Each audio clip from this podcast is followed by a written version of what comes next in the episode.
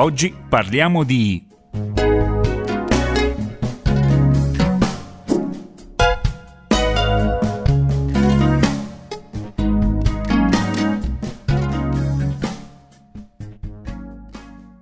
Un saluto da Raffaella Accoga e ben ritrovati allo spazio dedicato agli approfondimenti di psicologia. Oggi parleremo dei disturbi alimentari, elencheremo quali sono e come riconoscerli. I disturbi alimentari si manifestano con un sintomo che riguarda il cibo e il corpo, ma la causa, il vero problema va oltre. Il sintomo infatti comunica soltanto quelle emozioni, quei disagi, quei dolori inespressi che la persona deve portare fuori e lo fa utilizzando il corpo e il cibo, unico oggetto che può controllare anzi che crede di poter controllare.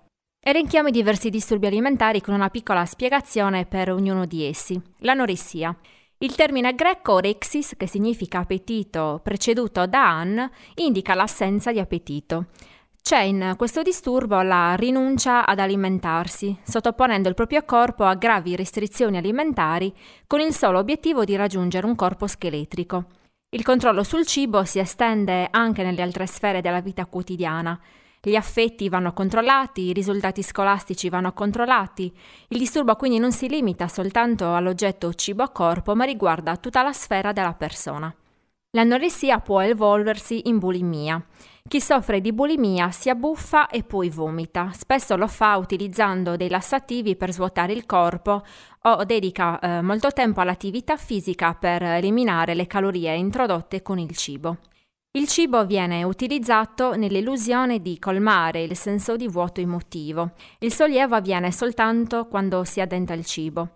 Al sollievo però segue quasi immediatamente il senso di colpa devastante per l'aver mangiato. Simile poi alla bulimia c'è il fenomeno del binge eating disorder, ossia la buffata. Come dice già il termine, consiste nell'abbuffarsi, ma diversamente dalla bulimia il soggetto non cerca di eliminare il cibo introdotto. Questo disturbo può portare come conseguenza la bulimia con tutti i rischi correlati. Abbiamo poi l'ortoressia che è caratterizzata dall'ossessione per i cibi sani e naturali. Questa ossessione si manifesta con rituali ossessivi nel controllo eh, degli alimenti e nell'igiene, come se attraverso il controllo di questi cibi il soggetto potesse evitare qualsiasi malattia e mantenere quindi inalterato per sempre il suo stato di salute. Questo disturbo non è ancora ufficialmente riconosciuto dai manuali diagnostici e statistici dei disturbi mentali. È sicuramente però un problema di nuovo interesse che nasce dalla diffusione delle informazioni circa i valori nutrizionali e le informazioni scientifiche sugli alimenti. Eh, avrete sentito sicuramente parlare delle famose diete vegan, macrobiotica, sono diete che ultimamente spopolano in tv e nei giornali e che hanno tutte in comune la scrupolosa selezione degli alimenti. Un altro disordine invece chiamato Night Eating Disorder, cioè la sindrome da buffata notturna. Questo disturbo infatti si presenta soltanto la notte in uno stato di non consapevolezza, cioè il soggetto può non ricordarsi nulla la mattina seguente. Spesso è presente in questi soggetti un disturbo d'ansia e il cibo agisce come ansiolitico o sonnifero. Un altro disturbo che colpisce in particolar modo gli uomini fanatici dei muscoli e degli allenamenti in palestra è la vigoressia. La tendenza di questi soggetti è quella di introdurre nella loro alimentazione esclusivamente prodotti iperproteici e ipervitaminici per poi sconfinare nel doping con steroidi anabolizzanti. Ci fermiamo ora per un breve stacco musicale e ho scelto per voi la canzone di Ligabue, quella che non sei. Buon ascolto. Io ti ho vista già, eri in a tutte le parole che non sei riuscita a dire mai eri in mezzo a una vita che poteva andare ma non si sapeva dove. Ti ho vista fare giochi con lo specchio e aver fretta d'essere grande e poi voler tornare indietro quando non si può. Quella che non sei, quella che e se ti basterà, quella che non sei, non sarai, a me basterà. C'è un posto dentro te in cui fa freddo, è il posto in cui nessuno è entrato mai, quella che non sei.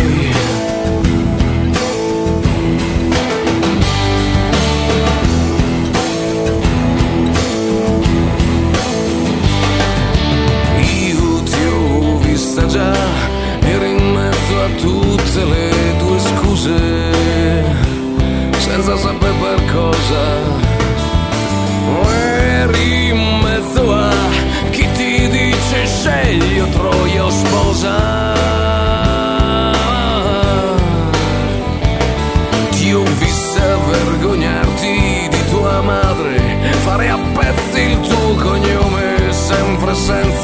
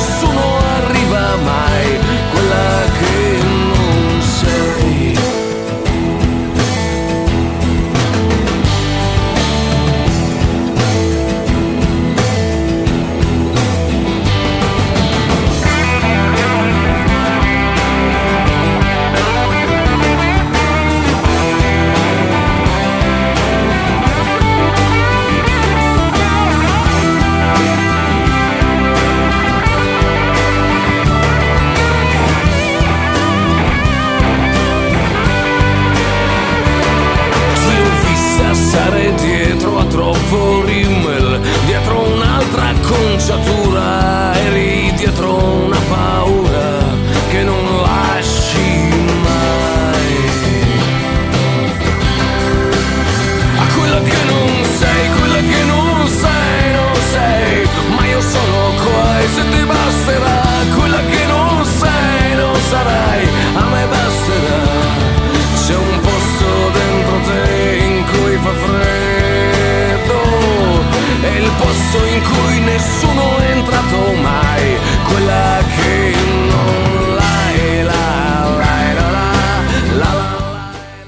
Riprendiamo dopo aver ascoltato la canzone di Ligabue. Come dice il testo del brano, quella che non sei, spesso dietro un disturbo alimentare si nasconde una personalità completamente differente da quella che si mostra, quella che non sei appunto. Una ragazza anoressica infatti potrebbe mostrarsi come la più eccellente a scuola, come la più brava in una particolare disciplina sportiva, potrebbe essere appunto la più brava in tutto, ma al di là di questo aspetto esteriore che lei crede di poter controllare, in realtà si cela gra- un grave problema. Prima per questione di tempo non ho parlato di altri due disturbi che eh, si presentano eh, purtroppo sempre con maggior frequenza. L'obesità, nella quale pur essendoci la volontà della persona a voler dimagrire, la persona ritiene comunque più semplice rimanere così com'è pur di accettare eh, tutti i sacrifici che comporta avere un corpo magro, e l'iperfagia, dove c'è una continua ricerca psichica del cibo nell'intera giornata. Non ci sono abbuffate, ma il rapporto costante con il cibo porta inevitabilmente al sovrappeso e come conseguenza al classico effetto yo-yo per perdere il peso eh, raggiunto quindi con le abbuffate. Vediamo allora eh, da cosa potrebbero originare i disturbi alimentari. Tra le ragioni che sottostanno ai vari disturbi alimentari ci sono componenti familiari. Diversi studi hanno dimostrato come i parenti di una persona già malata, specialmente la madre, abbia più probabilità di manifestare un disturbo.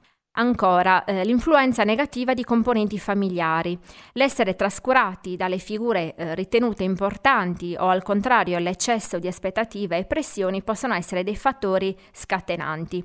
Altre volte una delle motivazioni può essere quella di essere stati derisi per la propria forma fisica, particolarmente in periodi particolari della vita come l'adolescenza. Altri fattori di rischio si possono classificare in base al genere, sembrerebbe infatti che i disturbi compaiano di più nel genere femminile e l'età media di insorgenza coincida con l'adolescenza, eh, sono disturbi che riguardano tutte le classi sociali e ogni cultura, soprattutto in una società che eh, pone come obiettivo da raggiungere la magrezza a tutti i costi. Come è possibile trattare questi disturbi? È raro che si ottengano dei risultati in tempi brevi, ma una diagnosi precoce e di conseguenza il trattamento se effettuato in modo tempestivo ha sicuramente maggiori possibilità di guarigione. Vediamo quindi in breve in che cosa consiste il trattamento. Per quanto riguarda l'anoressia, la terapia può essere condotta a livello ambulatoriale se la malattia è a uno stadio iniziale.